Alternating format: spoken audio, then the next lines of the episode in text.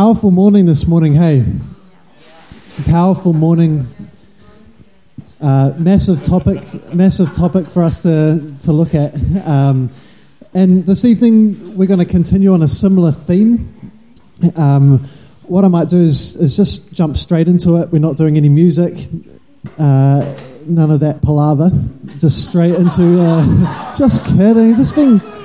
Just kidding. Just, just being silly.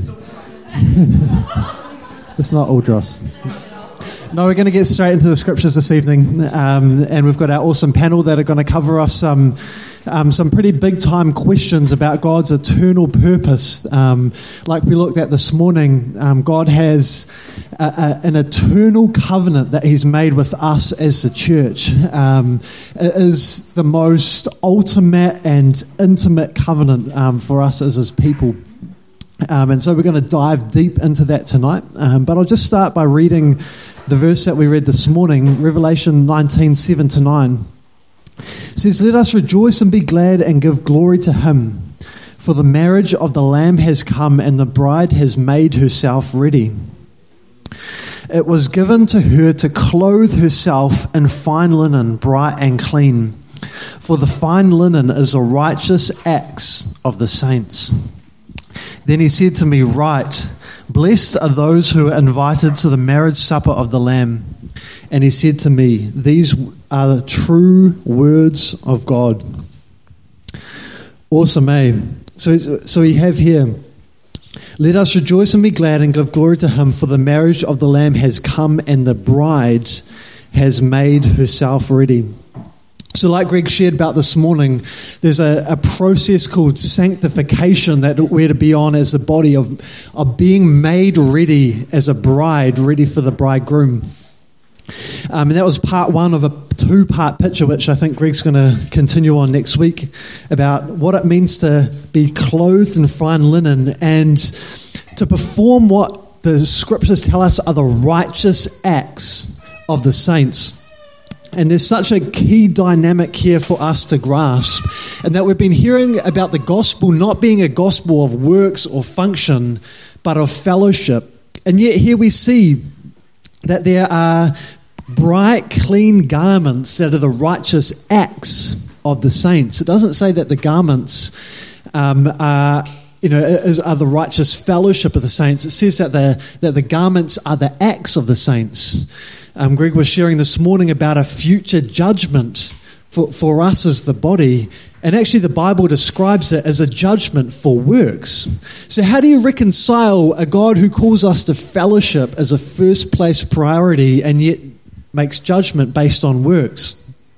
And I think these are some of the, the massive questions that we need to wrestle with because the two aren't separate, they're actually one. And that there's a certain kind of work that God is looking to, you know, for us to flow in and from that comes from a place of fellowship, not function. And yet, when we're in fellowship with Him, the, the acts that we do are righteous acts the acts that come from and by His Holy Spirit within us. They come from His life being formed in us and they flow from His power. Um, you know, it says that anyone who serves should serve with the strength that God supplies. So, what is He saying? He's for serving but he's for serving in a particular kind of way with strength, with power, with eternal power from the eternal substance of Christ in us. And so he wants to take us from fellowship to function, to fellowship to function, to fellowship to function, a divine dance where our entire life is consumed in Him, starting from fellowship, but then flowing through into the very nitty gritty of everyday life. And I feel like the scripture that we're going to look at this evening in, a, in Ephesians chapter 5 is such a beautiful example of that. So if you've got your Bibles, turn to Ephesians chapter 5. And these verses are, they're, I was going to say they're famous verses. They're, they're famous probably for the wrong reasons. Um, they get read generally at weddings um, and potentially if you're going through a Bible study on Ephesians. But to be honest, I, I, the only time I heard these verses referred to was if we were, as a youth, to do a, like a relationship style night or you know something like that where all of a sudden you talk about you know things to do with marriage but actually these scriptures here are so much bigger than that. They contain what paul says this great mystery for us as a church. They contain an eternal mystery for us to enter into regardless of if we're married or single. It actually has nothing to do with the eternal covenant that he has for us, which he says takes the form of a, of a marriage covenant. So there's some key things in here for us to unpack together. So, Ephesians chapter 5, uh, we'll start at verse. Uh, actually, let's start at verse 21. It says this And be subject to one another in the fear of Christ.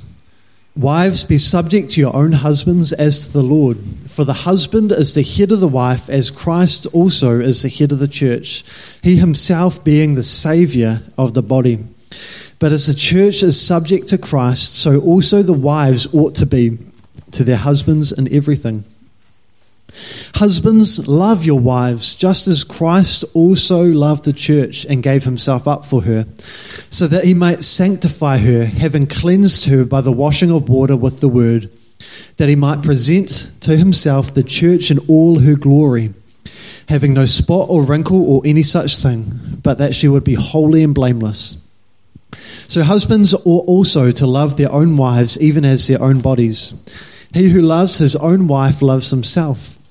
For no one ever hated his own flesh, but nourishes and cherishes it, just as Christ also does the church, because we are members of his body. For this reason, a man shall leave his father and mother, and shall be joined to his wife, and the two shall become one flesh. This mystery is great but I am speaking with reference to Christ and the church. Nevertheless, each individual among you is to love his own wife even as himself, and the wife must see to it that she respects her husband. Awesome verses, eh? Awesome verses. And you know, the, the natural divide in the Bible starts at verse 22.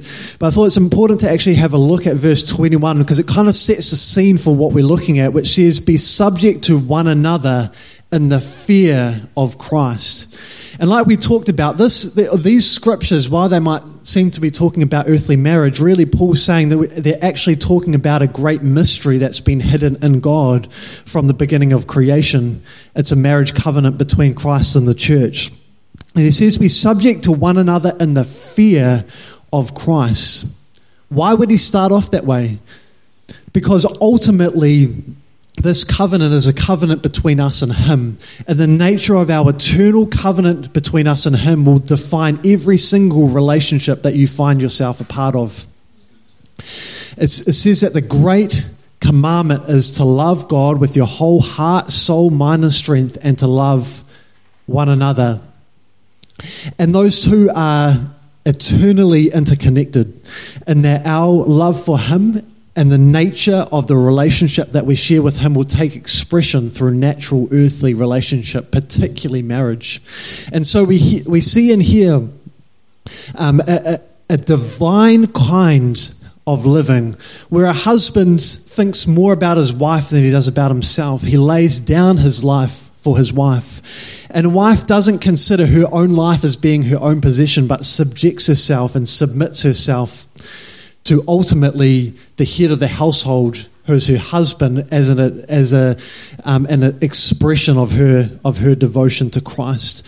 Her love for him defines the way that she treats her husband, and her husband's wife for Christ defines the way that he loves his wife. And so it would be awesome for us um, as a panel to, to, dive into this this evening and really to look at how um, linked these two things are our eternal covenant and the expression that that takes um, in, our, in our natural relationships, if that's cool. You can say, yep, sounds good, cool, I'm with you, all good. I'll come and sit at the front table, sweet. All right, so I might kick us off with a couple of questions that I've got here. and uh, then I think we'll just work our way through this, this cool passage line by line.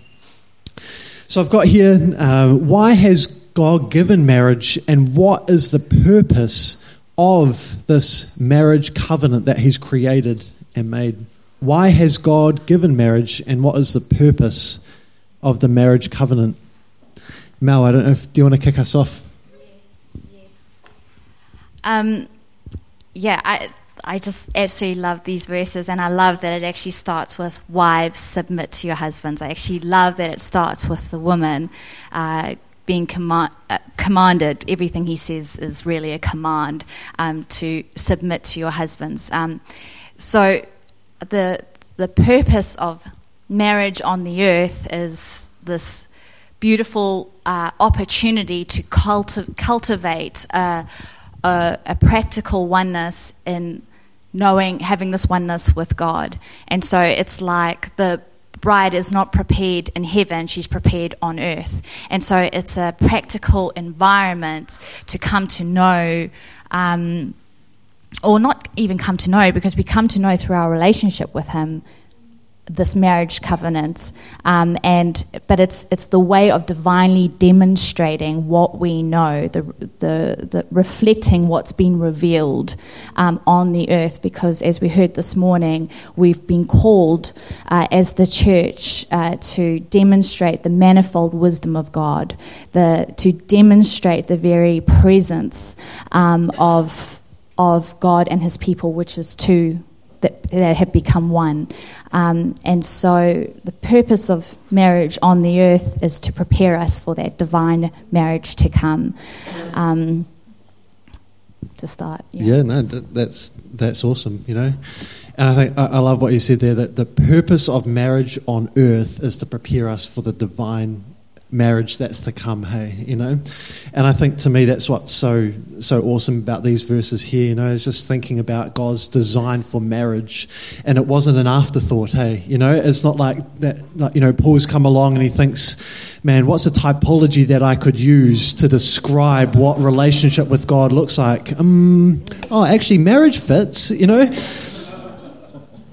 you know, it, that's a back to front way of thinking. Actually, marriage was in God's heart from before creation, and that He created marriage. It's actually in the first verses, some of the first, sorry, some of the in the first couple of chapters in Genesis, that we see right from the get go, God created marriage as a prophetic picture of who or, or what he's invited us into as Christ in the church. So it's not an afterthought, it's his primary intention. And actually, natural marriage is a reflection of heavenly marriage. It's not that heavenly marriage is to be a reflection of our natural marriages. Because if you're looking here first, you'll never understand the nature of the eternal covenant that he has with us. Actually, when you understand him and what he's called us to, it actually brings clarity and makes sense of your natural marriage now in a way that it never would have without divine revelation. Hey, so it really is His ways are not our ways, but when we know His ways, He actually flips us the right way around. He starts us from the right starting point, which is eternal things, heavenly things, spiritual things, so that we can make sense of what it is that He's given us naturally and physically now. So. It also signals the heart of the Father that he's about relationship first, fellowship over function. So when you understand the design of heaven is fellowship, relationship first, you understand the Father's heart rather than someone that just wants you to do things for him. See, so that changes your whole alignment because when you understand that God created marriage for the church and Himself, that is communicating so much about the Father and that's where we've got lost as the church because we think the Father's all about function. And so that takes you down a process, firstly, about function, of you being functional. But the Father's not. The Father's relational. So the entire gospel you have to ask yourself is did I receive a functional gospel or a relational gospel? And it completely defines how you live on earth. And it defines your physical relationship. See, if our physical marriages are built on function, that's not healthy. because it's out of alignment with your relationship with the Father. If the design of marriage is fellowship from the Father to His church, then certainly our physical marriages have to be fellowship with one another, oneness. And that's where all the heat starts to happen because you bring two flesh together and you want to formulate one spirit. Flesh has to die. Well, if flesh doesn't want to die, then it's flesh eats flesh, and that's the marriage you have, which can be reflective of your marriage to Christ. Spirit, flesh ain't a good mix, is it? It's spirit and spirit, which is fellowship. So you get to see so much about the Father's heart through understanding that He is the creator of marriage covenant between Himself and His church because he says, I'll never break the covenant. You can guarantee on that, I won't break because I'm the designer of the covenant. So I will fulfill my word to you. Wow.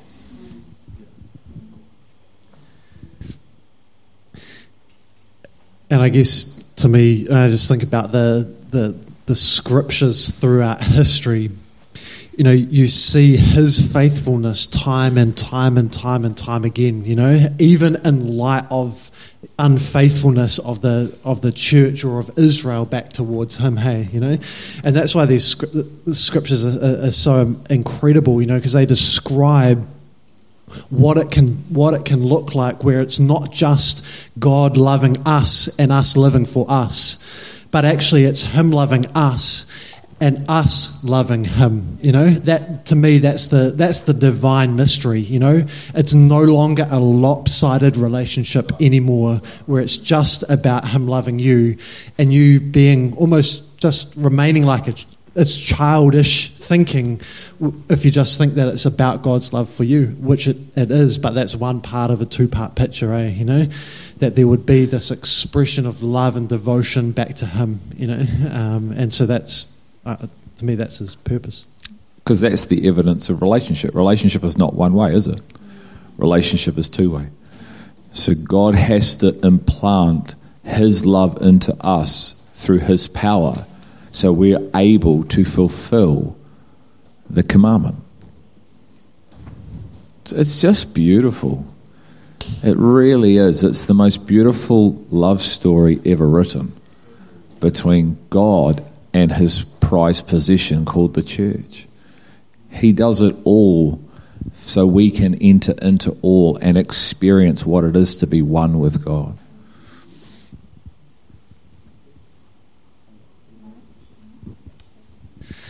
All right, cool. So I got here, why are there different roles for a husband and wife in the marriage covenant, and what does this highlight about our eternal marriage covenant?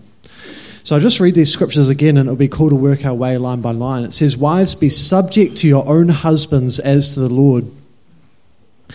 For the husband is the head of the wife, as Christ also is the head of the church, he himself being the Saviour of the body.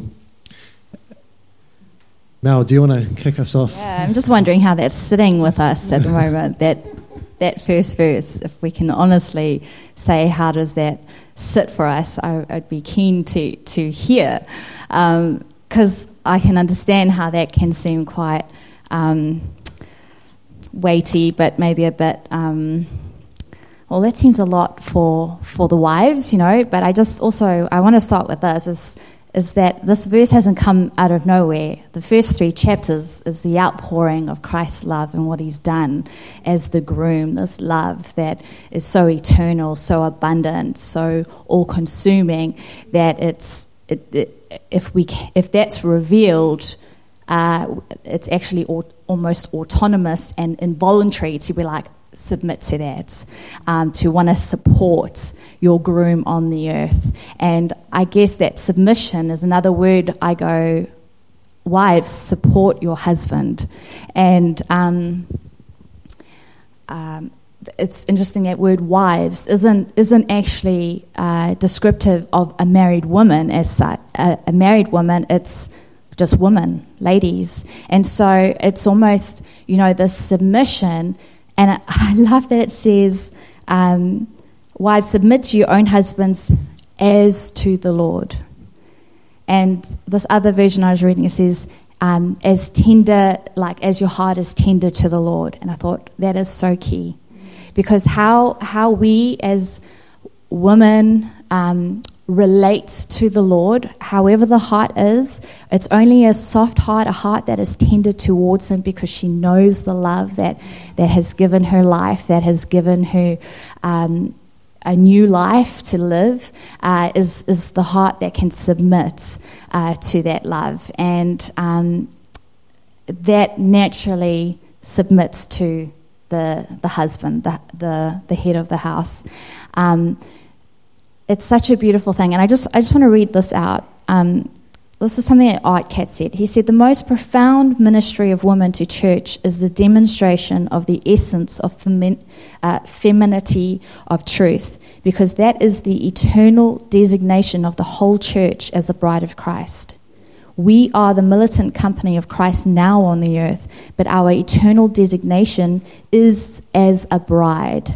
Therefore, we need to see that bridal quality oh, depicted before us by women who are believers, women who want to demonstrate that have demonstrative duties because of a love with their groom over their rights. They, they, they love to be in service and of support um, and being um, giving permission. I love Melissa. Me and Melissa we were having this beautiful chat the other day, and she said, you know, to be permissive, to to give permission for another. And I, I think, you know, within marriages, when we narrow it down, it's like, are we being supportive of the Christ in each of us? So women, not just wives, like women, submit to the word. Because I love my groom, when I hear him through another, it's a submission. It's a, it's a, I, I must hear from you and I want to hear from you and receive from you. Um, you know, that quality where, where Art Katz said we need to see that bridal quality. Now, it doesn't, you don't have to become a physical bride to have the bridal quality. It's, it's not the quality, you're not qualified when you get married to have the bridal quality.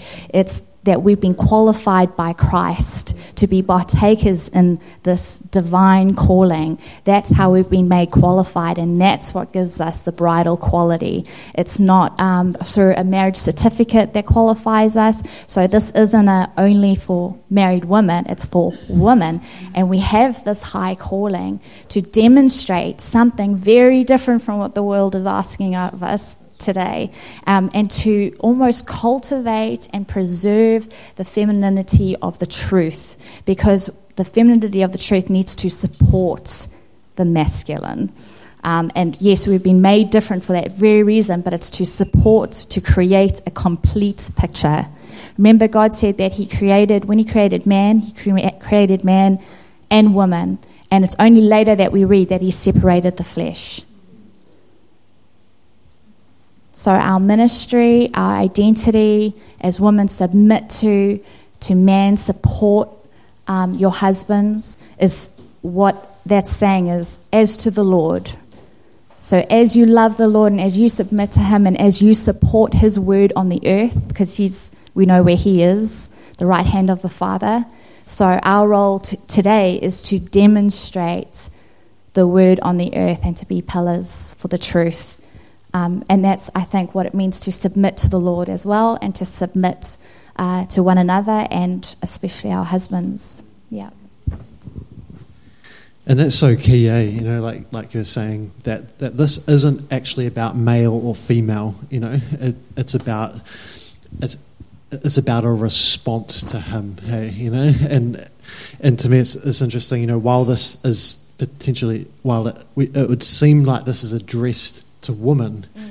Actually, like you're saying, uh, yeah, that's right. If, if as the church we're called to be the bride, then the guys get out of it maybe just for a short little, short little temporary stint, but for eternity, actually, you know, your like what does it say? Your designation as as a bride, you know, and really you're not, you know, it's it's like which starts now. You know what I mean? You know, and so all of these passages that talk about the quality of, of submission and what it means for a bride to submit to the to a husband, actually they're the, they're divine characteristics. Hey, you know they're not they're not woman's characteristics. They're they're divine. You know, and therefore all of us, male or female, to have this posture of of heart that comes under Him, and that uh, you know, and whose lives have been lost for His sake. Hey, you know.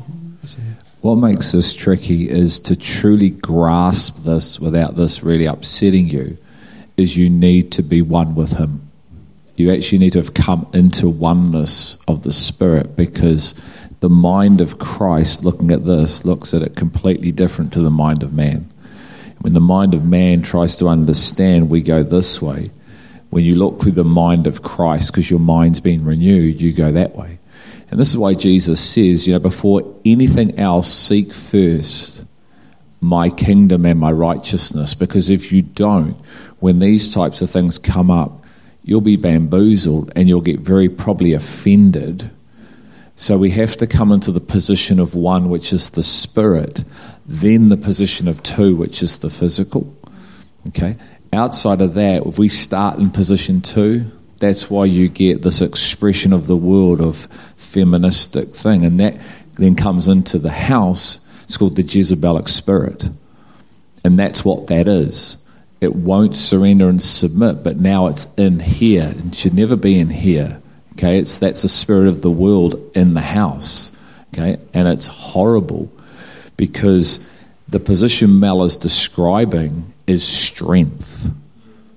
It's a position of absolute strength. When you go read what Peter wrote about being a godly woman, man, that is a position of purity, strength in the Lord because the woman has surrendered and given her entire life over to her lover. And it says that she's demonstrate she can demonstrate to her husband, unbelieving husband, without even saying a word. That's right. And she and it says, don't even say a word. Hey, like you're saying to him, let your behaviour be the divine demonstration of the Christ in you. It's so powerful, but don't hear weakness and patheticness and this woman that's just like, you know, I think I used this a couple of weeks ago within me and Danny. You know, Danny's got to play the keyboard. She's got to be with the kids. It's it's nothing to do with that. It's a position of absolute strength. This woman. And it's sorry, I just want to add. It, it's amazing how the strength comes out when she feels her groom is being tarnished, or her groom is being attacked, or her groom is being inaccurately misrepresented. And and I've ex- I've experienced this with my own husband in, in a scenario, and and with Christ. And I just want to give these two examples because it, it just came to my spirit to just another, just another because it it's not enough just to talk about where the bride and the groom like there has to be we have to understand that ephesians starts narrowing it down like we, he talks about the richness and the fulfillment that christ gives us but then it narrows it right down to all right now to now that you know this what christ has done you need to walk this out and so it becomes this practical element of where it narrows everything down into your relationships and so it's not just spiritual. There has to be a physical reflection of what's spiritually been revealed. And so I have this, I have these examples where um, a, few good years ago, um, someone, a, a, woman in in a, you know, in a position of authority and leadership, um, had talked about Kirk in a way uh, in in front of other people that was quite mocking and just really not nice. And um, it came back to us and it came back to me. And it could have been an attack on me, like the feeling of, wow, that's such a misrepresentation of who he was. And um, I remember having a chat with Greg about what to do because I was, I was so, I couldn't leave it alone. It wasn't okay to for what had happened, and he said, "You need you need to go talk to her." And I really didn't want to do that, um, just because of uh, the position she was in, and this was for my own growth, you know. Um, and so I I went to her and I put it on the table, and um, she kind of laughed it off and didn't think it was a big deal. But, you know, this was a lesson for me of, you know, when, when Christ says, um, now walk worthy, it's gonna, there's going to be situations and the very um, things of life that are going to create opportunities for things within us to be tested and for love to be perfected.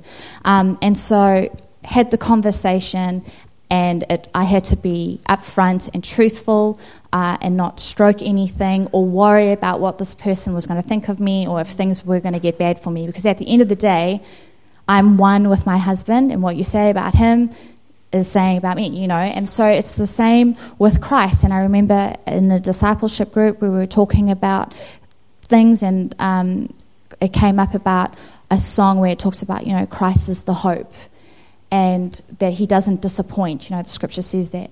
And someone said, oh, well, he does, like, I've been disappointed, and this and this happened, da da da. So I don't know if that's true.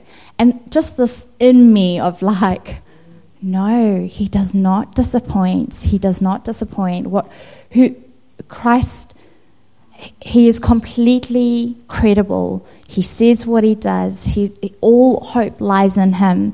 And, and so I needed to say something. I couldn't just sit and, and hear this. It was like, no, that's not who he is. That's not who he is. This is who he is. And, um, you know, so it's, this love relationship we have with Him as our groom and the lover of our souls is going to test us on the earth. And this is part of cultivating this oneness, is when we, we know our conscience has been crossed or our heart, or something feels not easy.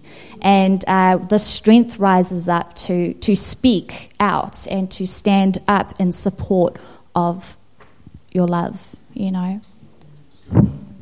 Uh, and to me, that's what it means to be one in heart. You know, like it's it's not just you and your husband as now two separate individual beings. Actually, you've you've been joined.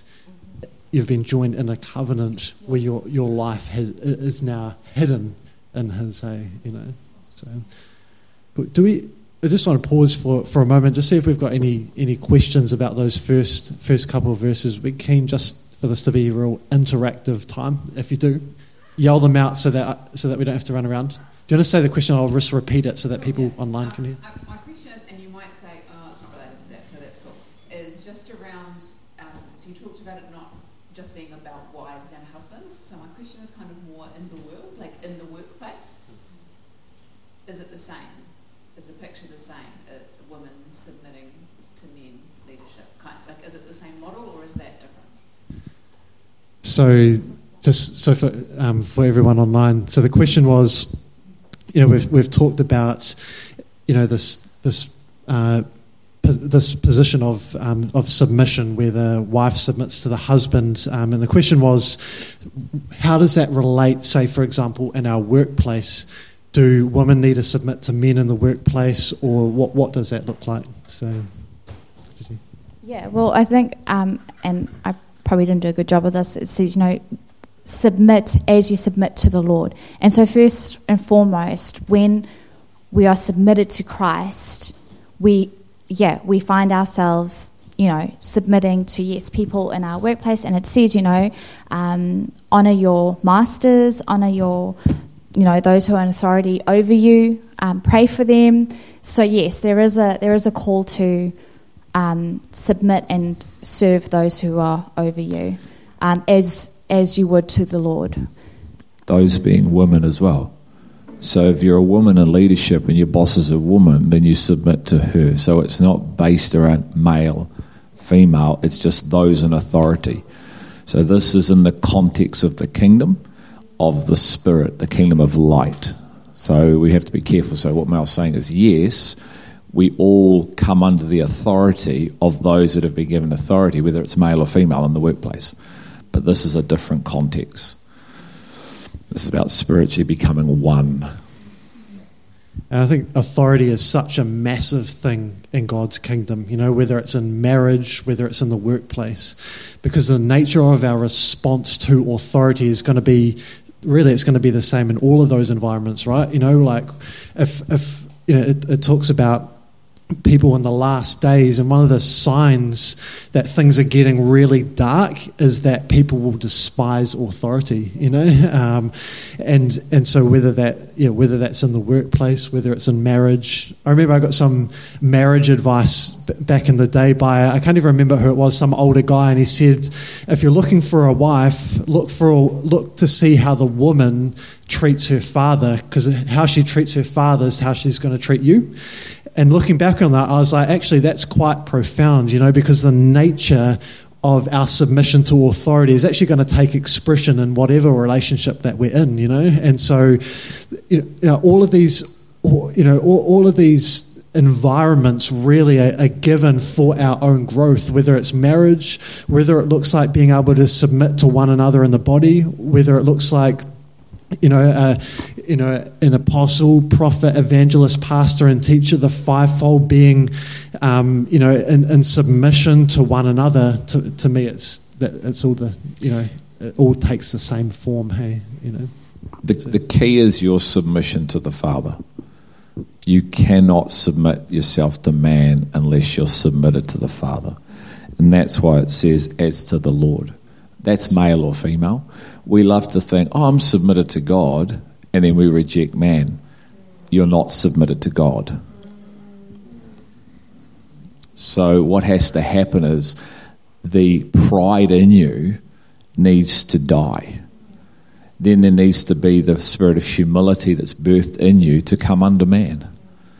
So, if that hasn't happened, we just kid ourselves. Oh, I'm submitted to God. Eh, man, that's the evidence that you're actually not submitted to God. So if we're not submitted to God, you can forget all of this. You will not have a marriage here, and you will not have a marriage here that is in alignment to what He says. So the number one position is the most important, essential position, whether you're male or female, because there's no way I can love Danielle the way I'm instructed if I'm not submitted. The whole thing is love and submission. It's in every spiritual relationship. So there's only two things. You love me, I surrender. Then the design is, I love my wife, she surrenders. Then the design is, the eldership loves, the church surrenders. And it all works. But if surrender and submission is not the number one in your heart, you get division. And I love where it says about the authority, you know, with women, submit to your husbands. It always later in the verses will say how the husbands have to be submitted to the Lord. And it's like, don't forget you have a master in heaven. And I feel like that's a really, uh, not severe, but it's a, it's a very sober, sober reminder um, that you know God is very careful with authority and that he you know he's not he he he rejects any sort of um, controlling or lording over, but he, he's very quick to remind, you know, when when to submit, to remember that every person who's an authority has a master in heaven. Yeah.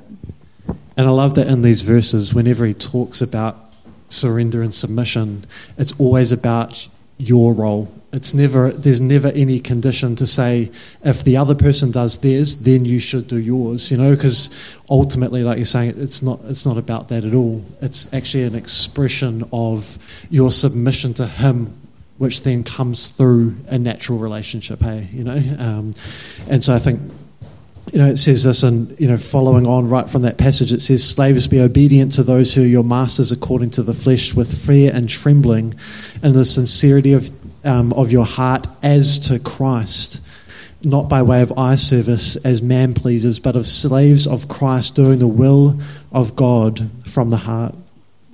With good render service to the Lord, not um, and not to men, knowing that whatever good thing each one does, he will receive back from the Lord, whether slave or free. You know, and, and, and to me, he's, he's saying, guys, it's, it's actually not about looking towards the other person and to see how are they treating you. It's about playing and performing your role well because you're more concerned actually in the expression of your role about pleasing him and not the other person, you know?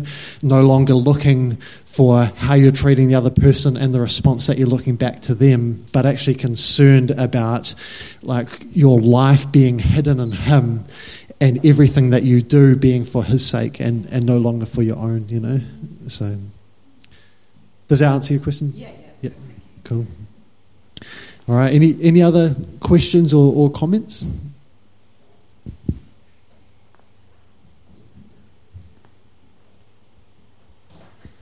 Do you like the topic? Yeah. Love it. This one challenges to the core because it's you we're being called to live an eternal, not an earthly life. So you, the, we can't live this out in our strength. You cannot live this out. So we're back to what we looked at this morning. Eh? It's what gospel did you receive? The the only gospel that empowers this is the powerful gospel that enables you to actually be able to live in this thing. You know, but the word I just want to say this: the word subject or submission means right alignment. So actually, you are aligning your life to Him when you surrender or submit. And that's what we miss. We think it's a horrible word. It's a beautiful word to align one's life to the Creator. So the creation aligns itself to the one who created her. It's perfect harmony and oneness. It's the most beautiful thing to surrender your life to the one who gave you life. And we fight that because we haven't yet been released from ourselves. And so we see it all through the negative. We see surrender as negative, it's positive. It's the door to life. And we wonder why I'm not in life. It's because I'm actually rejecting the way to life. And I stay in me. Because I can't come under someone else. You know, I cannot love Danielle the way I've been commanded to love my wife unless I'm a man who is surrendered to love. Not the law, love, which means I must have received love to be able to love. I can't love out of Greg Simnor. And so if behavior is greater than my ability to love, that's a hell marriage. Because as soon as the behavior and the behavior come up against each other, where's the glue? We are literally going to rip one another apart. It becomes a lust fest. You need to have done this for me. You should have given me that. You're supposed to do this. You're supposed to fulfill me. You had me at hello. this is how it comes. It's this Hollywood rubbish that we buy into called emotional hype. And we go looking for it, going, You're going to fulfill me. I've been looking for you my entire life. The church even teaches this stuff. Go find the only person on the planet that God has for you so you can be complete. What a load of rubbish.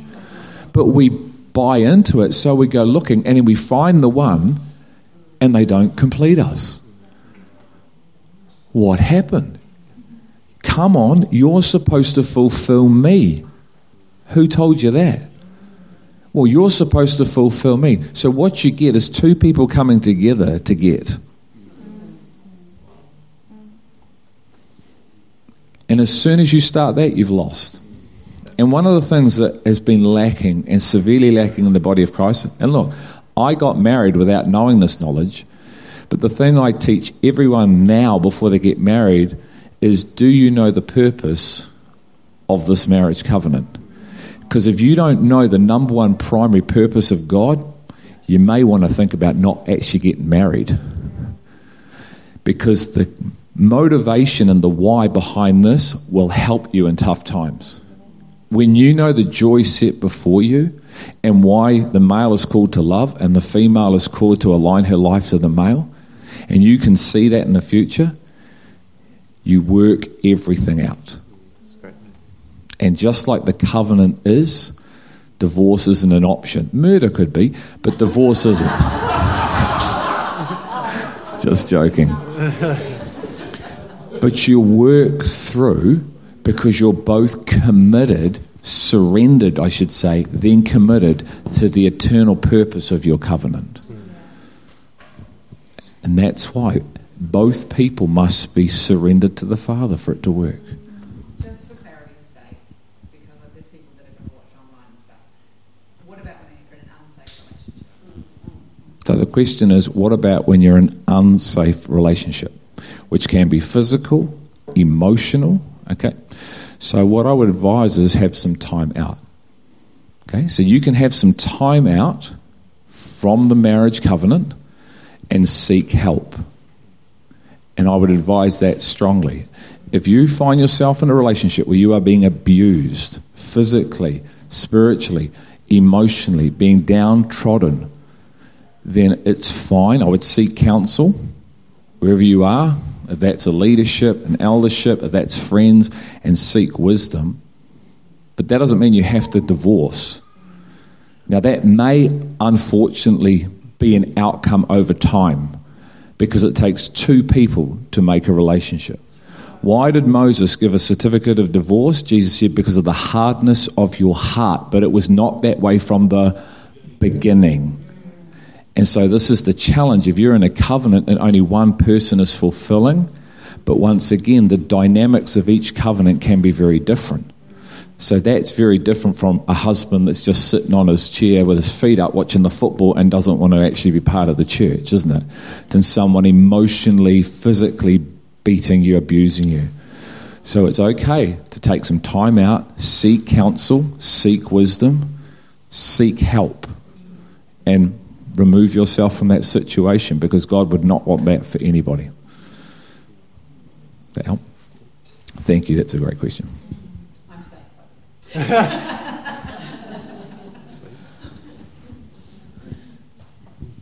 And like you said, I think for for the for the majority of people, like obviously we know that even in- in New Zealand that's a, a big thing, right? But for a lot of people, you know, that's that's not the case. You know, for for, for the for the majority of people hearing, it's you know, there's a need for each person to play their own role well within the marriage covenant and not look for an easy out of God doing a divine work in you through the marriage covenant to actually have His life and nature formed in you so that you can actually live out what it is that He calls us to, hey, you know? Um, so, yeah. It's why, um, know, we unfortunately, look, I'm guilty too, is that if we took some time and really sought God on His heart and sought the person that has the same heart as the Father, then we wouldn't find ourselves in some of the situations we do. It's like we go blindly into marriage without wisdom. And then it's, oh my goodness, we're all now going backwards at 100 miles an hour trying to fix stuff. This is why Paul says maybe an option is don't get married. Maybe that would be the best option, meaning physical. You're married, you're in a covenant of marriage. If you do, though, make sure you are equally yoked, which does not mean non Christian Christian. It means do you all have my mind? Are you all surrendered? Are you all in love with me? Are you all wanting the same thing? Is the person you're marrying going to be an anchor or your cheerleader? Are they going to speak life or are they trying to suck life? This is what you need to know before you make this covenantal step. But we don't take the time because we're so eager to get married. And to be honest, marriage, when flesh is in the marriage, and we are flesh and spirit, but when fle- it can be hell, real hell, especially if you're wanting to live for Him and the person you're married to doesn't. It's like, and then what does love then look like? How does love look like, and what does love look like? How do you honor Him and cover? but you got to honor him and then be beaten up for loving him by the one you're in a covenant with because they don't necessarily want what you want in him because they're not one with him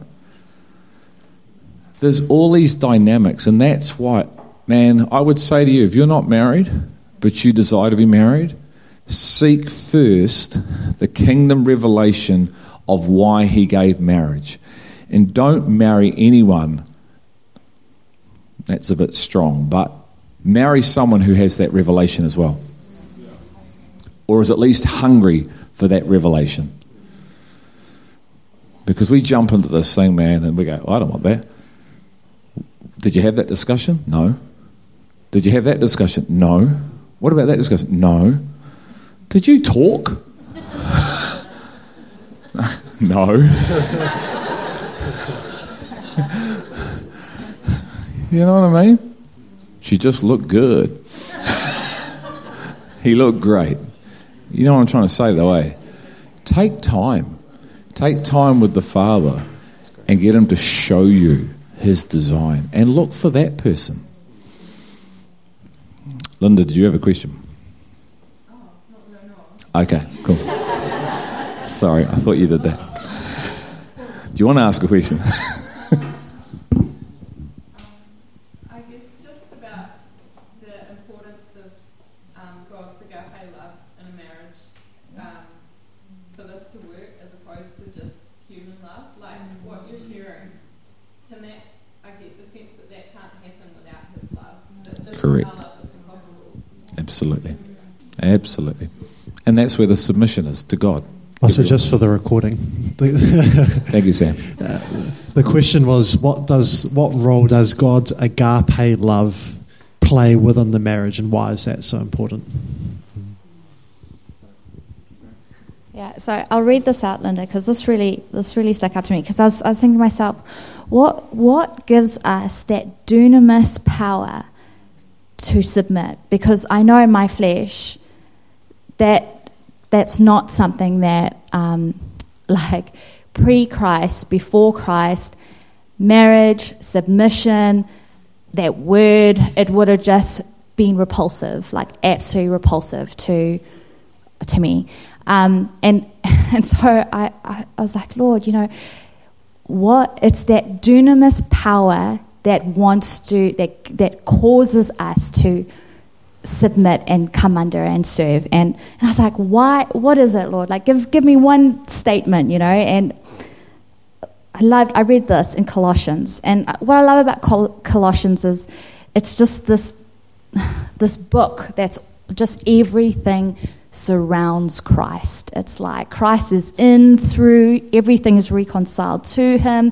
It's like, you know, when Paul says, I'm compelled by love, it's like Paul is surrounded by love, being swallowed up by love, that his life is now hidden in Christ.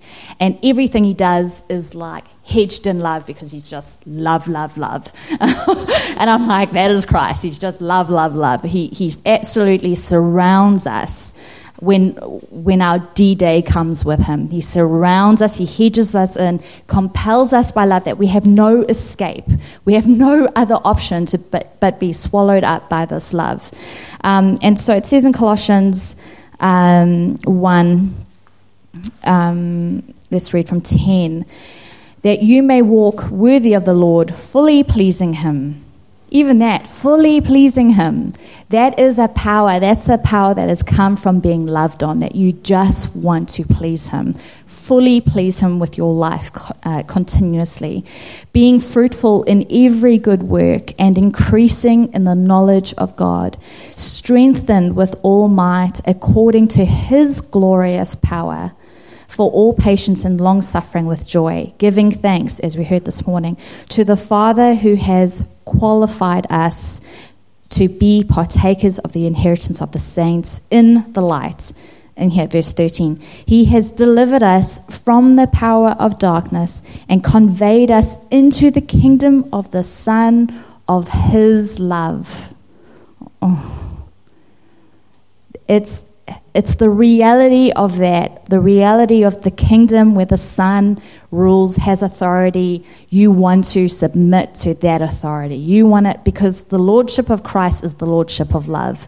It's it's a oneness, and that I think is the very that revelation of that reality of Christ that love that compels us and holds us hostage, conquers us completely, is, is it, it's like that power that keeps us, it actually keeps us to the ground. It's the humility of spirit that the power, it keeps us um,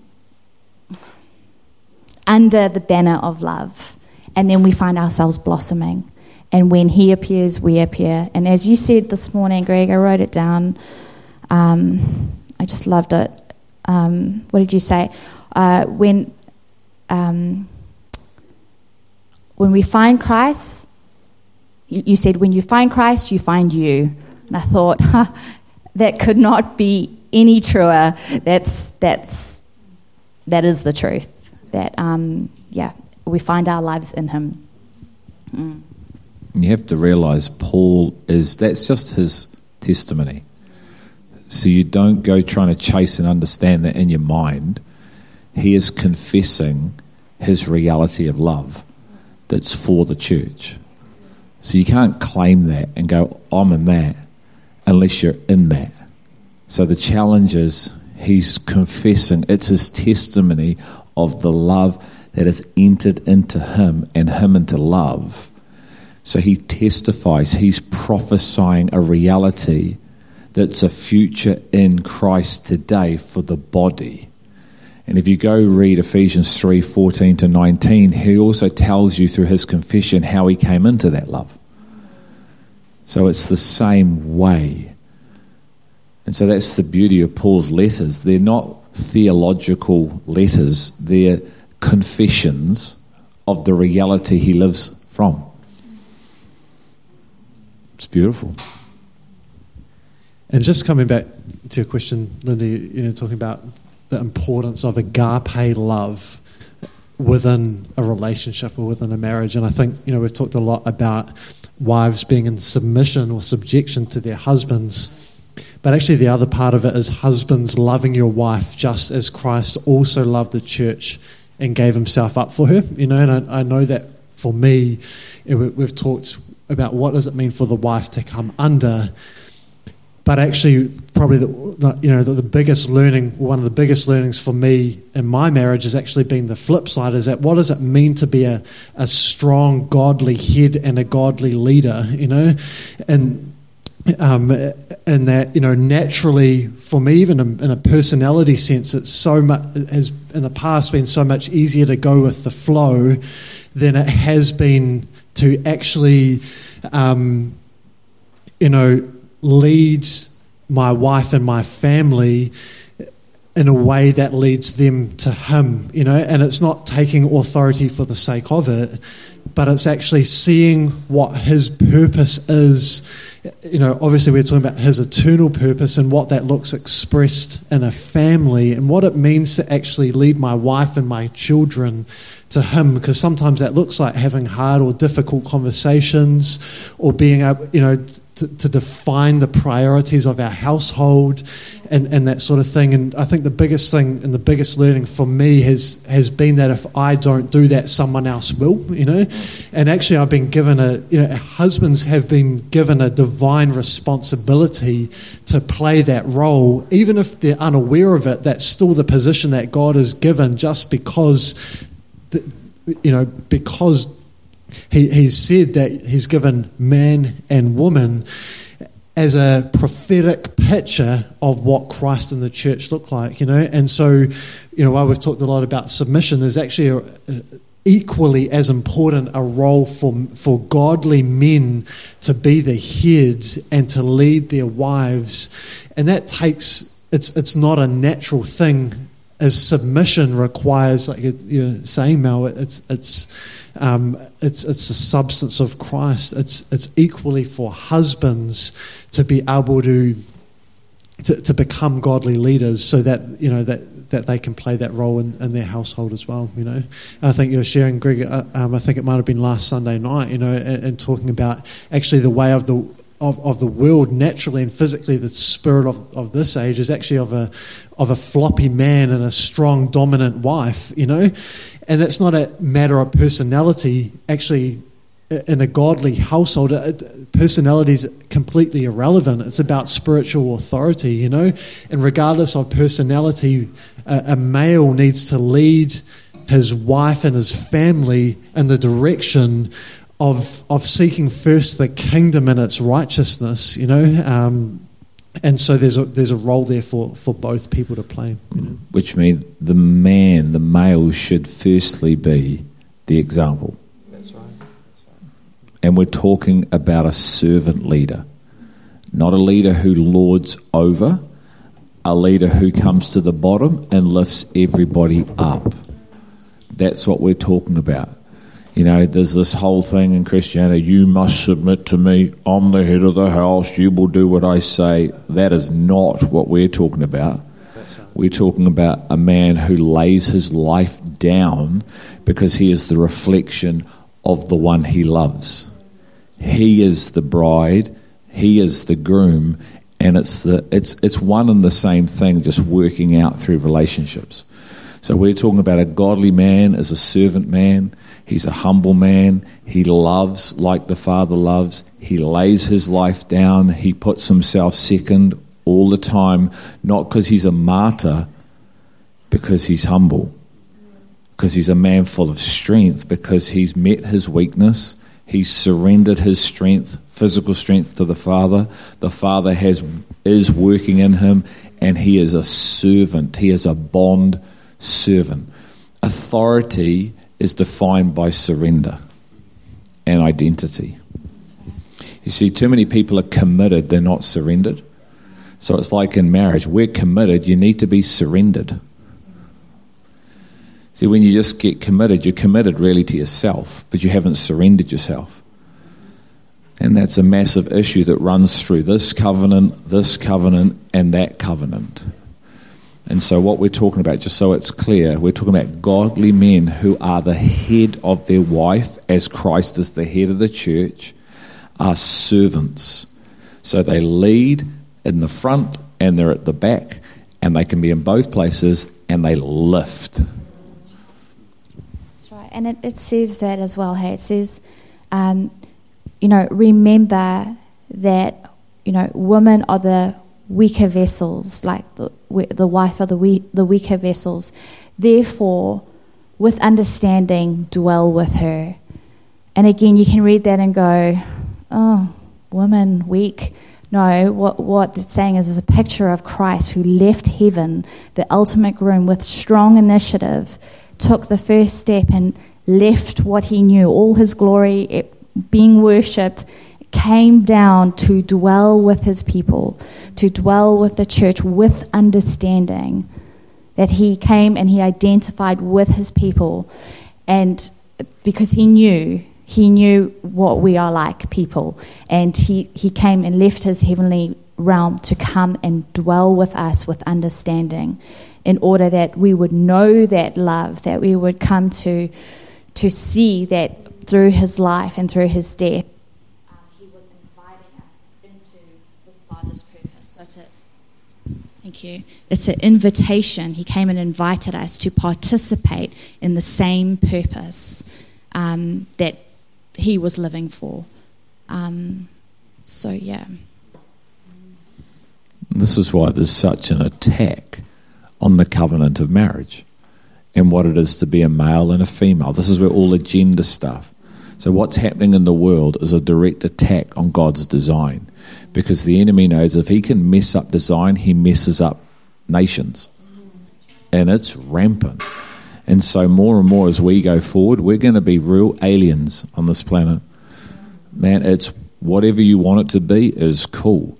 And over the last five to ten years, the male has been attacked and taken the mickey of. If you watch all the TV programs, it's the male is useless, and there's an elevation in females around the world.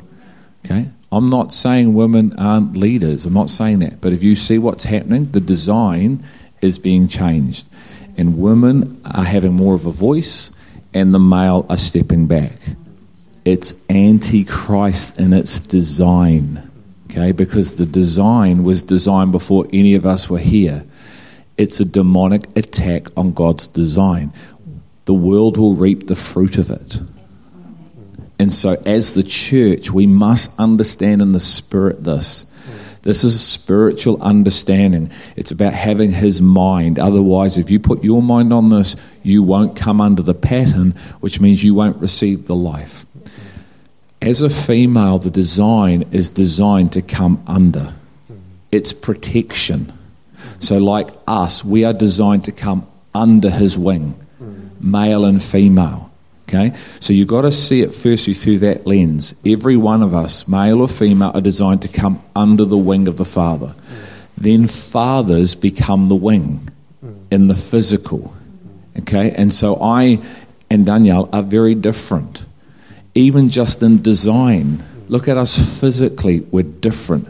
I could beat her up easy, although she's a good fighter.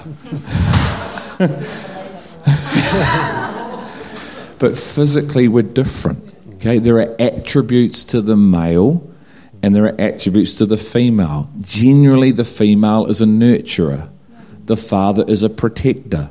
Does that mean the father can't nurture? No. Does that mean the mother can't protect? No. But there is design, creativity that God has given the male. The physical form shows you this.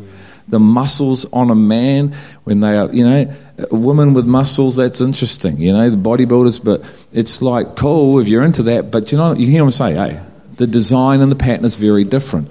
We're not happy with that. We want to be this and we want to be this and I don't want to be this. I mean, now we're talking boys and girls. I mean, it's getting radically whacked. It's Okay. blurring. It's blurring Oh, the differences. Hey, and and we're now not we're not distinctive anymore. We're now That's right. It's a false version mix, of oneness. See, I pray you'd be one. It's the false version of that. And you know, uh, sorry, just as you were talking, you know, with, if, if there's a weak head, and it, it's always interesting to me that, you know, the closest thing connected to the head is the neck.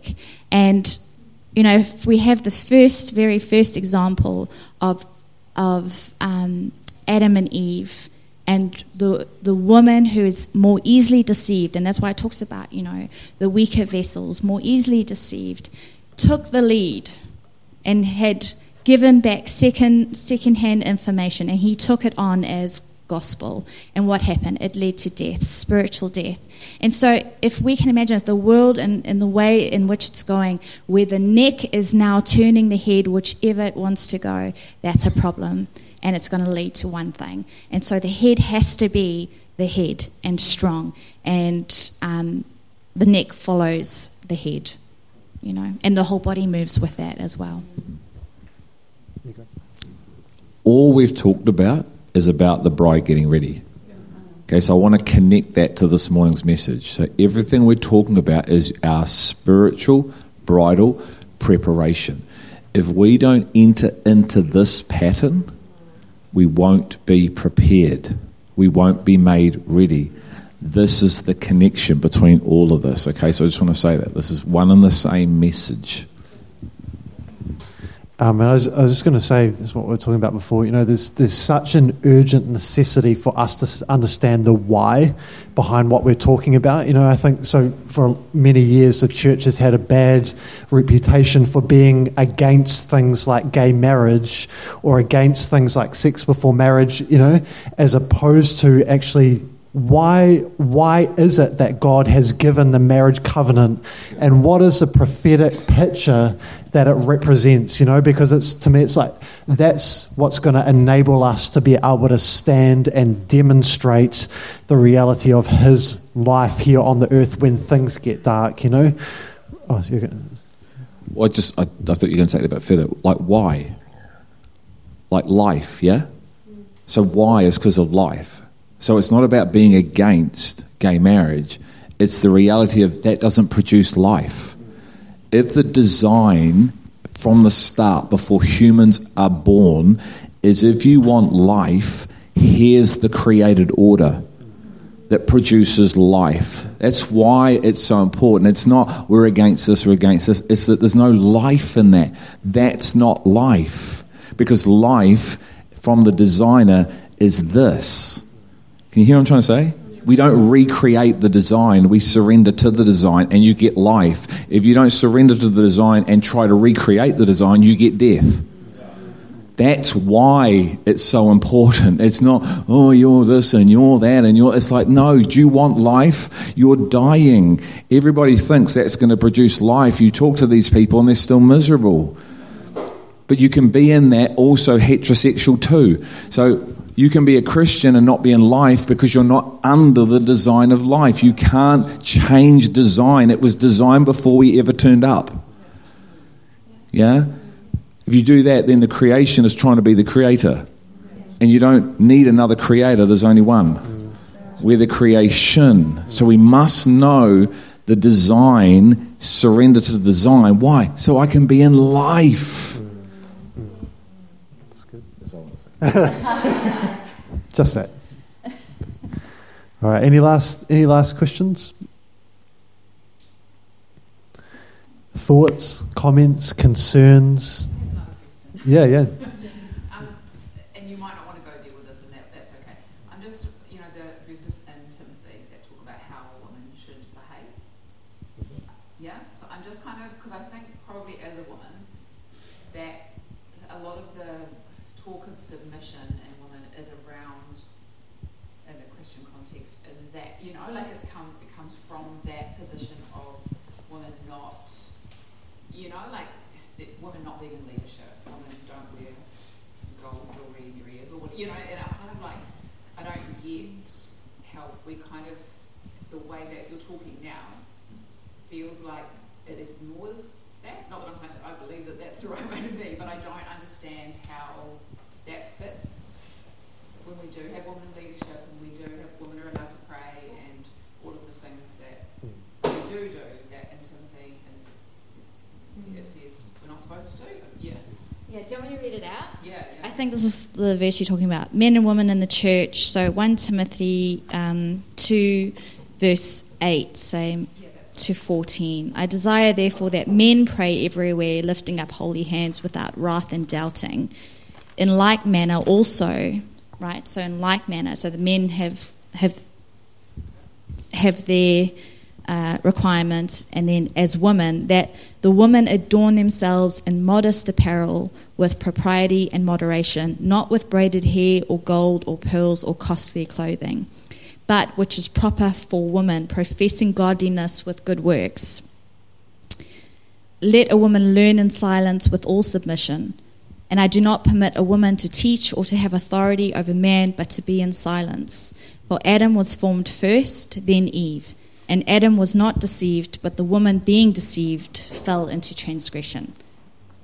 Nevertheless, she will be saved in childbearing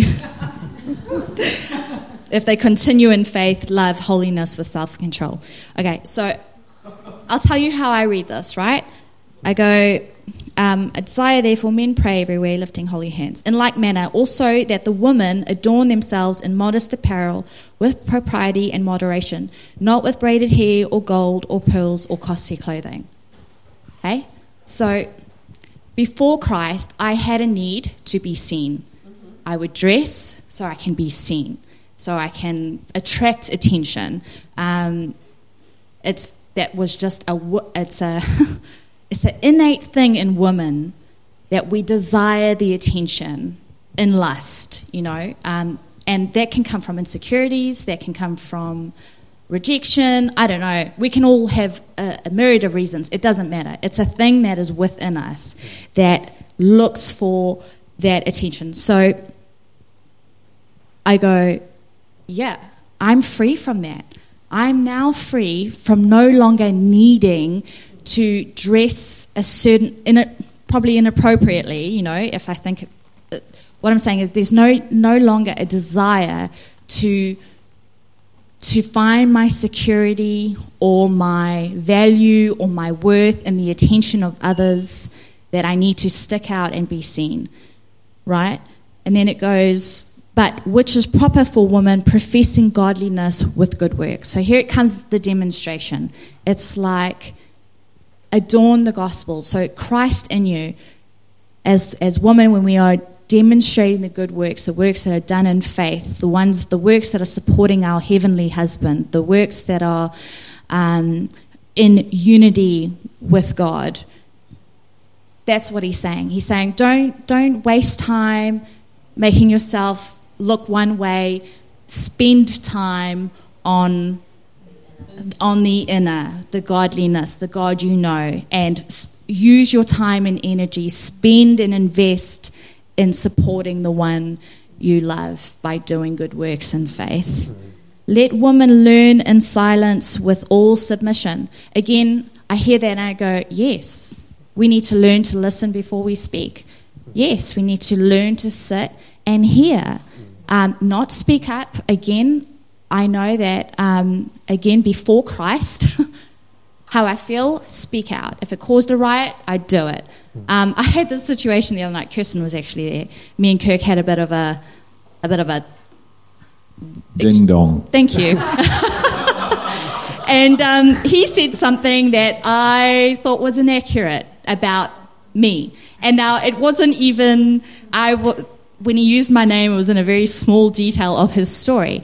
And now, usually, I would just let it go. And if it really bothered me, I'd bring it up later when it was just me and him, and just be like, "Hey, that comment you made, you know, don't think that was quite accurate." But I just decided right there and there, in front of everyone, I was going to dig my heel, heels in, and I said, "No, that's not how it was." And he looked at me and he went, "That's how it was," and I went, "No, that's not how it was," and it turned into this. And you know? And anyway and it, it was this real and i and then this look on his face changed and i thought mm, i'm to keep quiet now. Anyway so i walked out the kitchen and you know later that night we everyone had left because it was you know it was publicly in the kitchen and um, you know and we went back and forth on who was right and his point and my point but it wasn't until the next oh after that and then i walked away and i thought now, Melissa, you didn't have to bring that up there and then. It wasn't like you didn't have to do that, but you chose to. And what was that?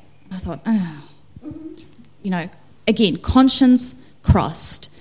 I, I publicly, you know, went against my, my husband. And I didn't have to. I just, it was just, I just wanted to, you know, get my heels in. So anyway, the next day, after Kirk had thought about it, and Kirk wasn't sure why it had upset him so much, but he, you know, he said to me, you know, it, you disrespected me and you called me a liar. Oh.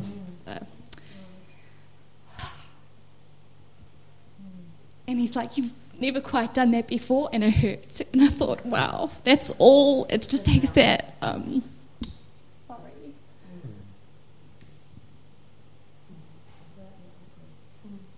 That's ugly. Um, and I know deep down, you know, I don't, I don't want to disrespect my husband. I love him, you know, and it's like the respect is the bone of my bone. Like that's the bone of my bone, the flesh of my flesh, that oneness, you know. And it talks again, you know, encompassing Christ, encompassing man. It talks about a protection and a surrounding him, and a. This is going way off topic, but I think where I'm going with that is part of these relationships and these marriages and this learning in silence again it's it's really become a way of being for me before Christ is that I don't know it all. I don't always have to say what I think. I don't always have to speak out how I feel. Because a lot of the times I would be speaking out of emotion and how I feel and what I think.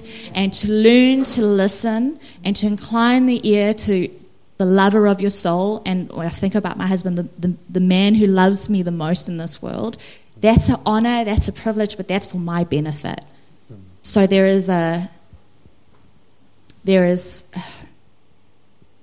that's a way of being now, is to, to learn in silence because you want to hear and you know that the very word that God speaks to us in the silence is, is the word that's going to nourish us completely and is absolutely beneficial to us, and that we don't know better.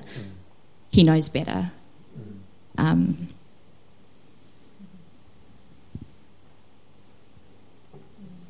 do not permit a woman to teach or to have authority over man, but to be silenced. Again, man has been put in leadership as first and foremost, and it's it's a pleasure again to submit and hear because I believe God speaks and He's got an order and a design, and we benefit from that. It's not a threat; it's a it's a benefit, you know. Um, Jackie, I'm sorry, I don't feel like I answered that really directly, but These are passages that I've wrestled with and still wrestle with. Um, when I look at the whole of this, I see women in position of leadership. Um, some of the faithful ones were the women, while the blokes are out to lunch. Um, ultimately, and I apologise for a comment I made last Sunday night where I talked about women in the vote.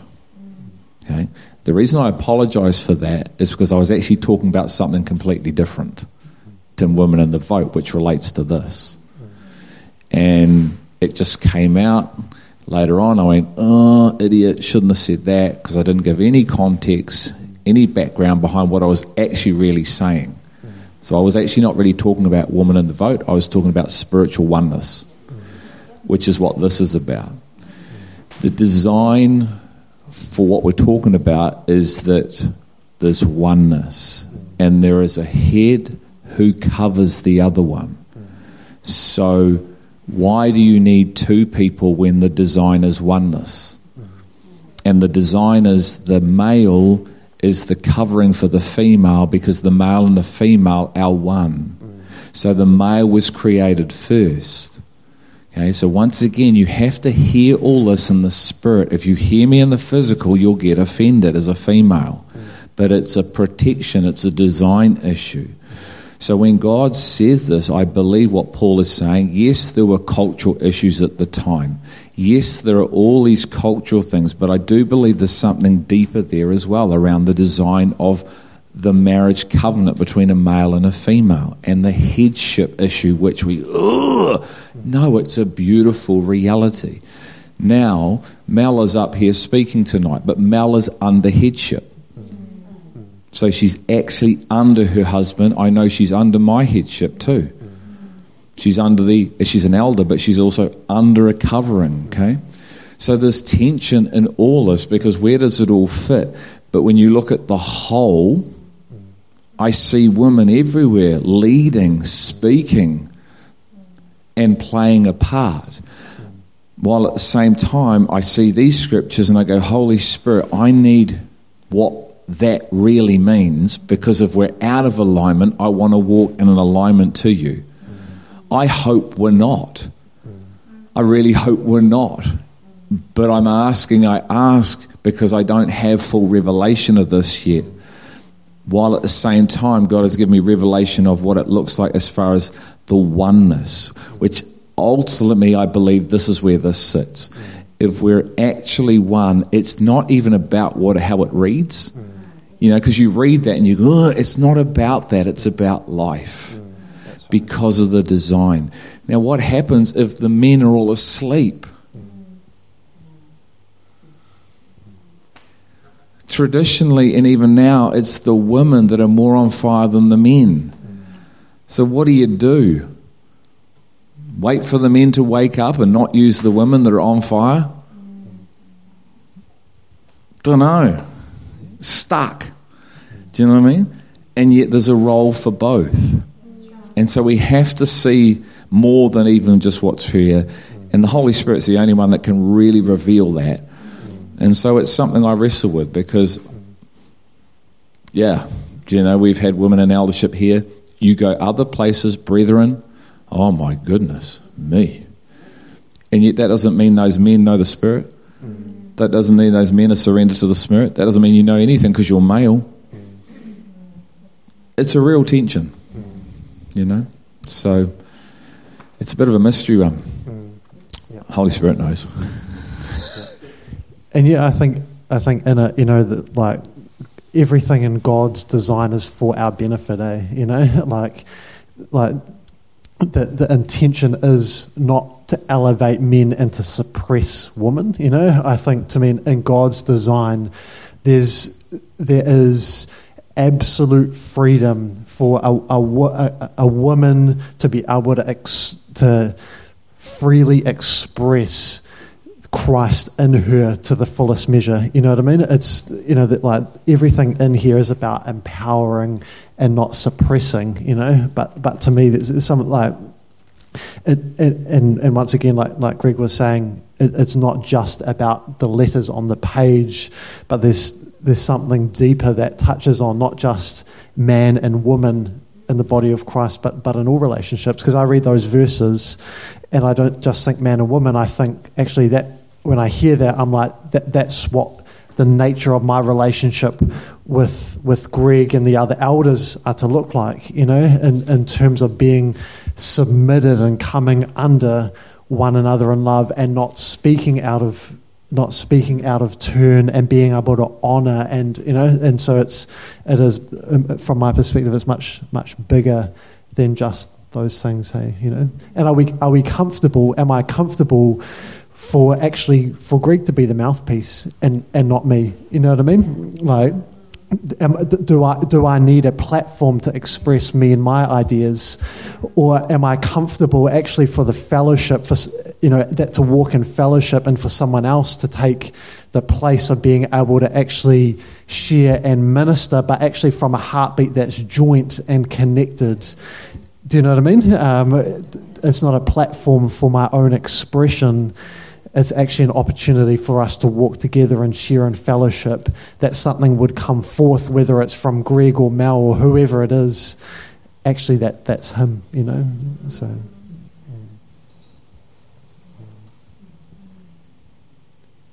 Sorry. I just one thing what I'm, I'm hearing you say is that in all of these verses where it talks about husbands, wives, women, to me that actually that gender role is irrelevant. Is that what are you kind of saying? Like it, it, that it's from a spiritual sense. It's not about husbands, wives, women, men. It's actually. Is that, am I making sense? No, it is, but first place is spirit.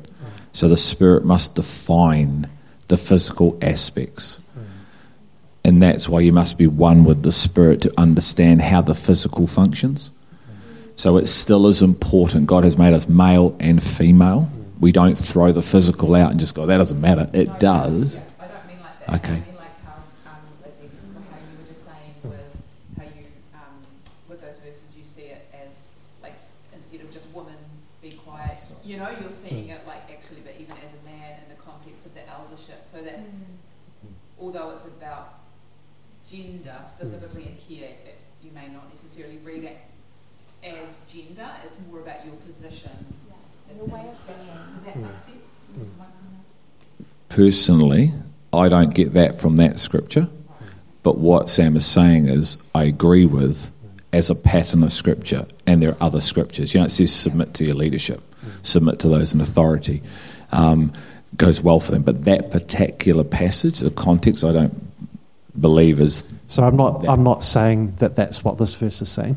So, but what I'm saying is that there's there's principles in there that relate not just to men and women, but sure. But is that what you're hearing? Yeah. Yeah.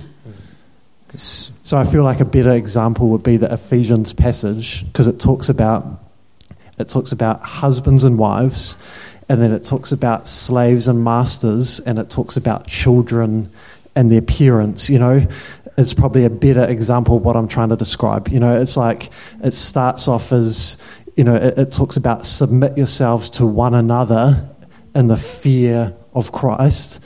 And so here you see a multi layered, multiple different physical expressions, but the same underpinning heartbeat of what love and submission looks like expressed through multiple natural relationships. That, does, that, does that make sense? You know? Does that, do you agree with that? Oh, totally. See, that was just discipleship right there. Mm. And that's what we pattern, is that we help one another into the context. So I sense what Jackie was saying was what it was. You know, I'm hearing that. No, it's not that. And that's why, you know, we, we have to be very careful that we don't take this out of context. Let's speak to the context because what Sam was saying was absolutely true. But through the verse he just gave then in Ephesians is a better verse to explain what he was saying because just of what happened right there, which is right, which is good. And that's us working together. We set that up before. You're welcome. Great questions. Pass the test, bro. There you go, mate. We. We modelled it. Does anyone other than Jackie want to say something? Otherwise, you can all go. What about some questions from men? Some men in the room. What they're hearing.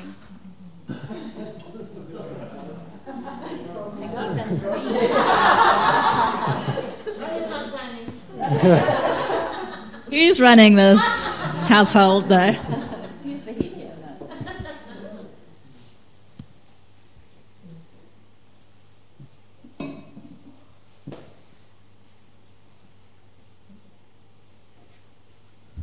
Well, I saw you thinking about something.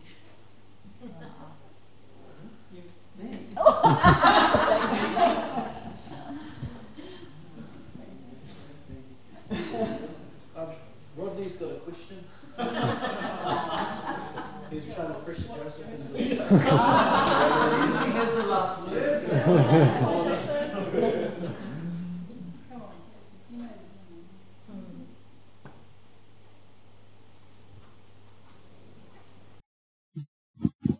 Can I just add something to this passage that seems troubling but actually isn't in hindsight? It's actually rather simple. Hmm. And I like what Greg was saying about the context of that passage.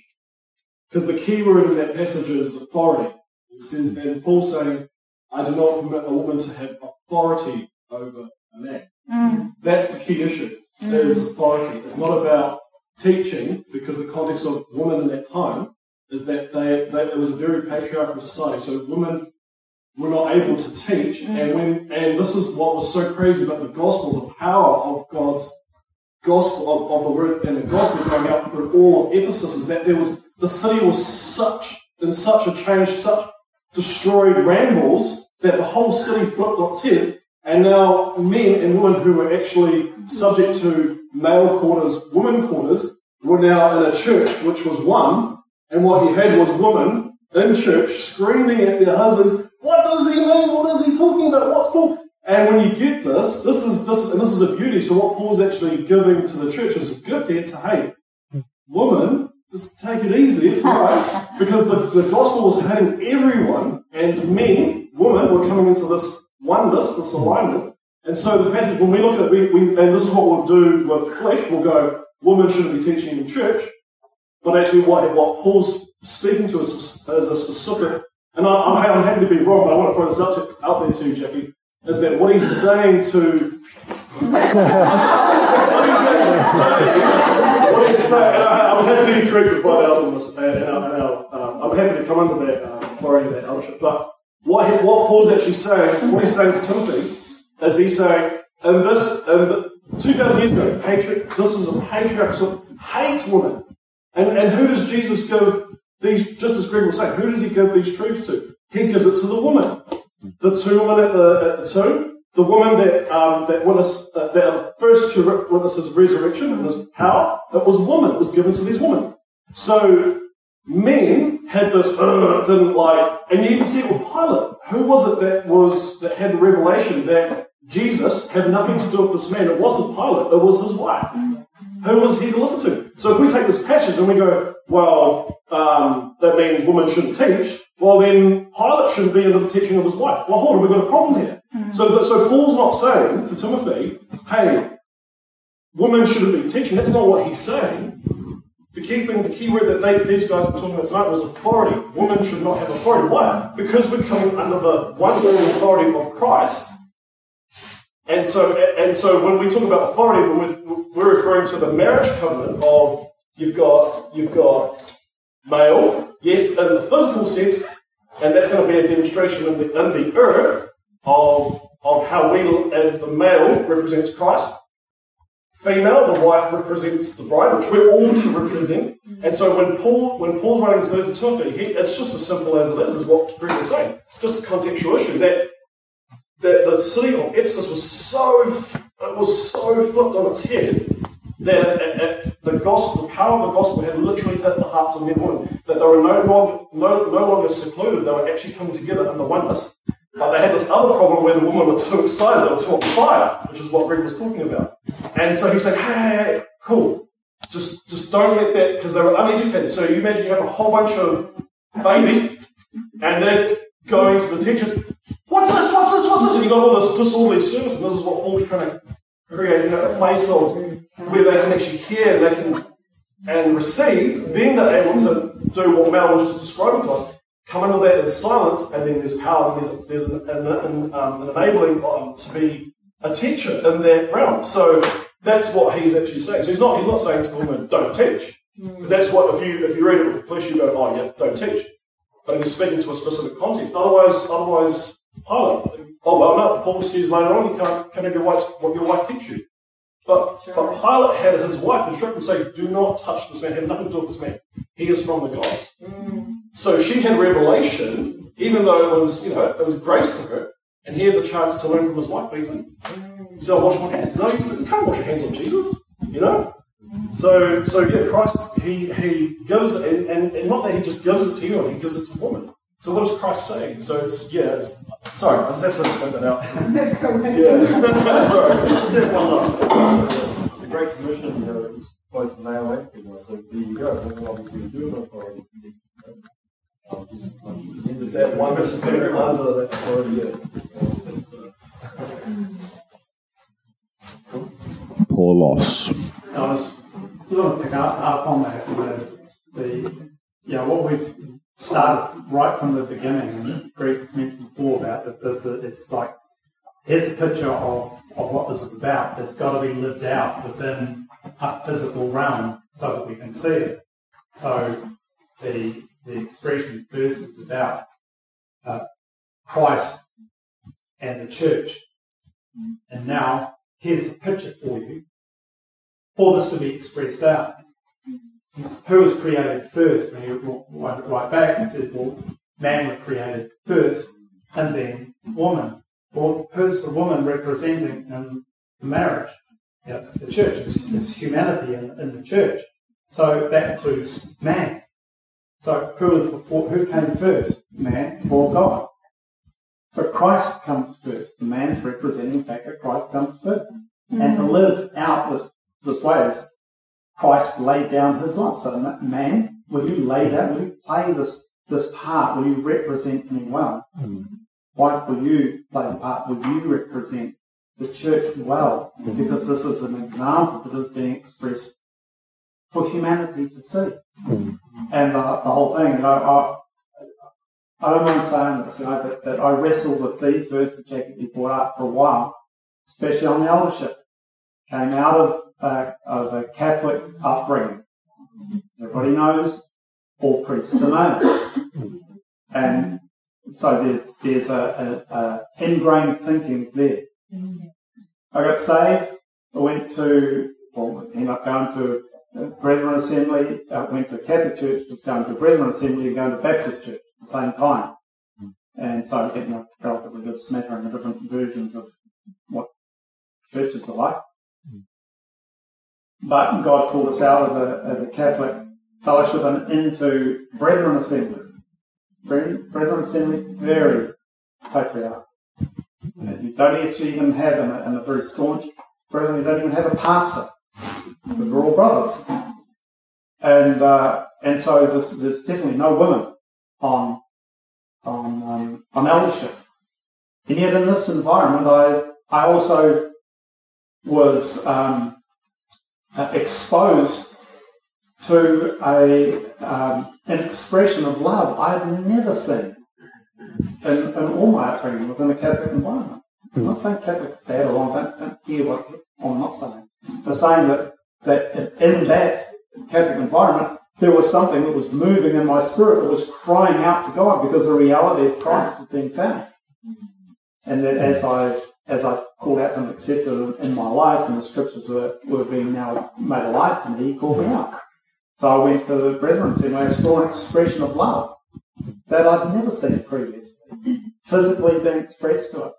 And yet there's also this, this expression that wives could not be on eldership, women could not be on eldership. And then had moved from that environment and went to um, different assemblies or different churches that we um, fellowships that have been in. We came down here and then called on to the eldership here.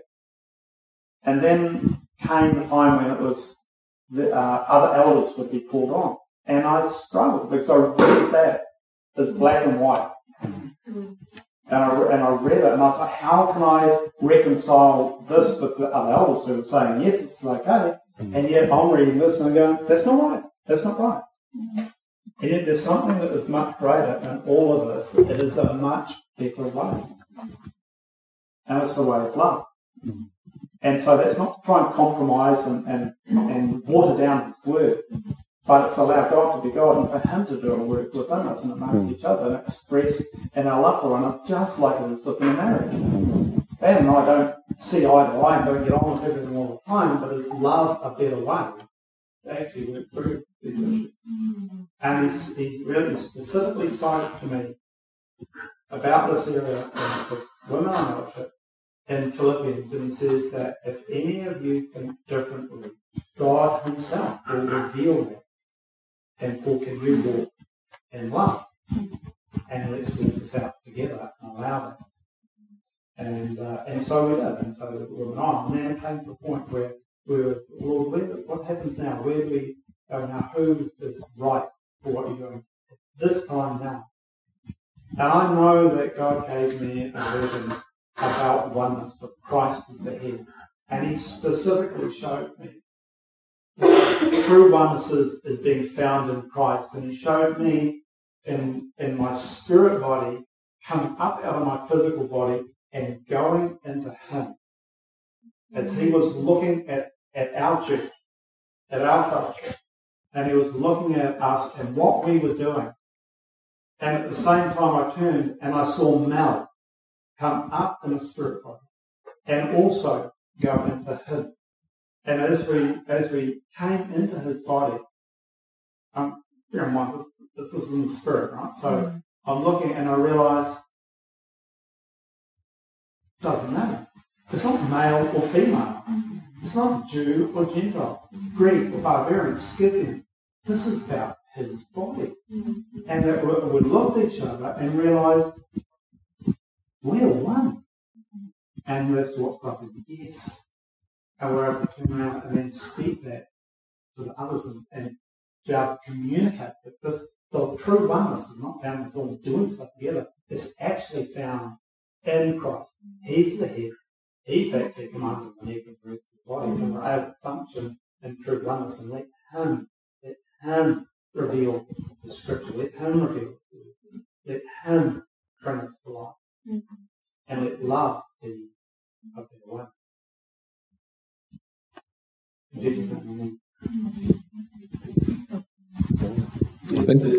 There's one other aspect that the controversial part of this, or tends to be controversial, is that it sounds like, you know, woman being told to submit and this is what's being told, but often when we read this, we don't focus on the male part of it, mm-hmm. which is to love unconditionally, mm-hmm. love them as you oh. uh, did, love um, your, yeah, your wife. Mm-hmm. And so even if the wife is not being submissive, it's not saying if they if they're submissive, okay, then I'll, then I'll love them. It's irrespective of what the wife in the state that they're in, the love of the husband is Christ loved the church. When the church is rebellious or whatever else is, he still loves it. And it's that, um, yeah, there, there is a responsibility for the, the, the, the husband to love, because it's that love that binds it together and holds the relationship together, even when you're going through the hard times and the difficulties and things. It's loving regardless, but see, only love can love regardlessly. And that's why I said this morning love loves. It doesn't love based on anything, it loves based on itself. So when that love enters a male or female, you love. But there is an order, as Jeff is saying, in which this works Christ first, the man second, the woman third. But actually, it's a position of one. And that's why it must start in your understanding of what true oneness is, because only then can you see that order. If you try and start in the second place, that's the false start that we're talking about.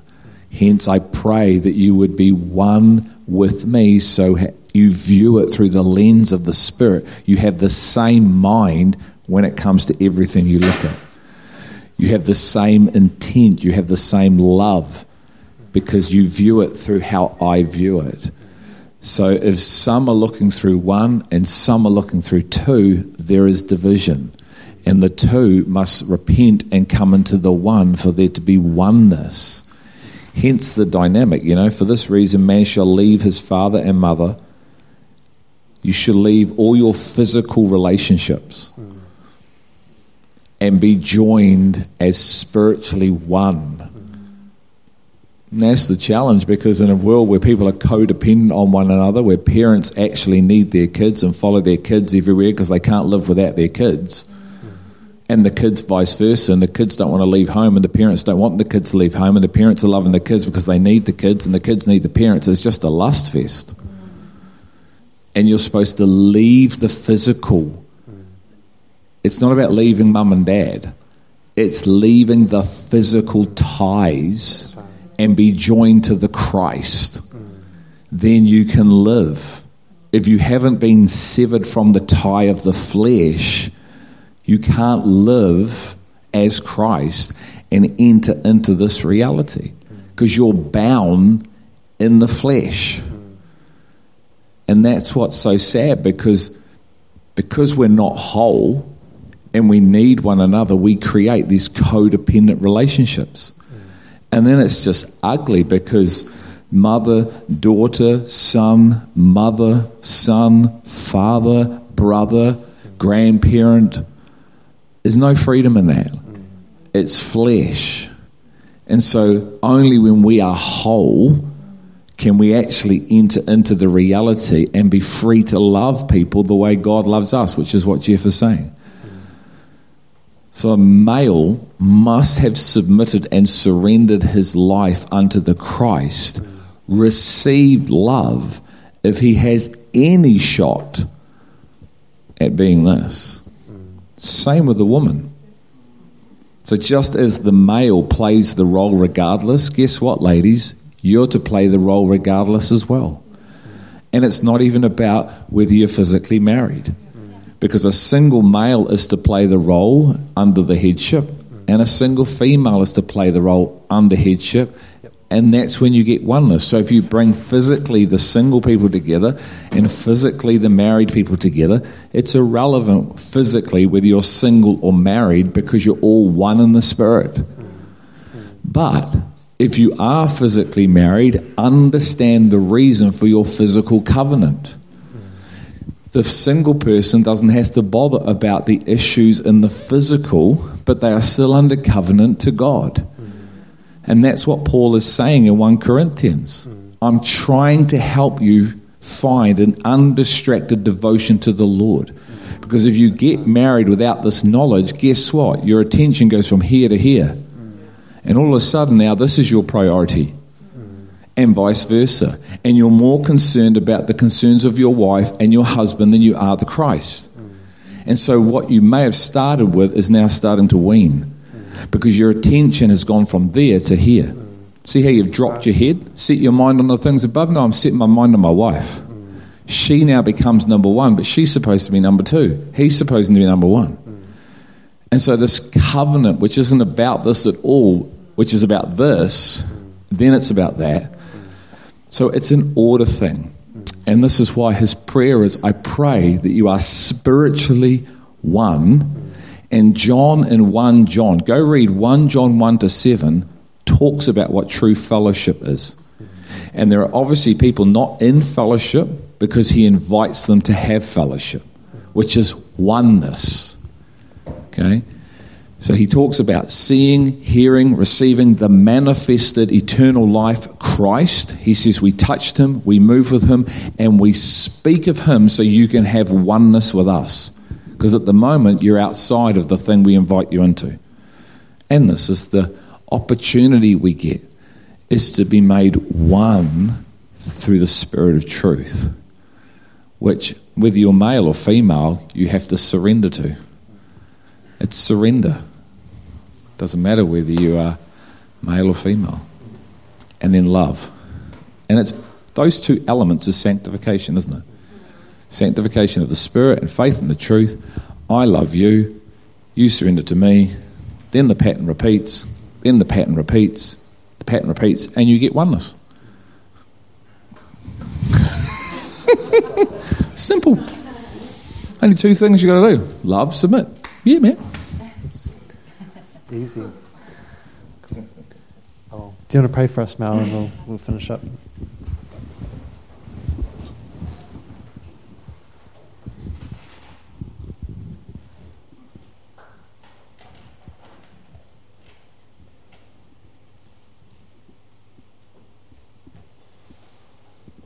Father, I just thank you for your ways. We truly love your ways, your wisdom, your understanding, your ideas, your design, your creation, your purpose. Father, I just pray that tonight we, we heard your spirit in a personal way in each of our hearts. And I want to thank you for the gift of your Son, who you sense with your pleasure and delight to your people so that we can come to know you and to experience the reality of the personal resurrection of Christ's life, death and resurrection in our own lives, in our own hearts. That, that you would not only just call us to to lay our lives down and to um, come to the end of ourselves, but to give us a personal resurrection, mouth to mouth, nose to nose, eyes to eyes. And you would raise us up that we too would say that we take joy in suffering, the same sufferings as you, with the same glory I thank you that you are willing to share your glory with your bride. I thank you for your ways and purposes. I thank you that you have created us different, male and female, purely to demonstrate a complete picture of who you are. Mm. And God, I pray as your people we would we would take it seriously, the differences that the differences in function, but the reality of equality and oneness that is found in you. I pray for the married couples that you say that even though you're married, live as though you're single, wholly devoted to Christ. And if you're single, live as though you're married to Christ. I thank you that everything's been made in and through you and everything we see and, and don't see will be reconciled back to you. Give you all the glory, Lord, and we bless your name and lift you high, high above all things. In Jesus' name, amen.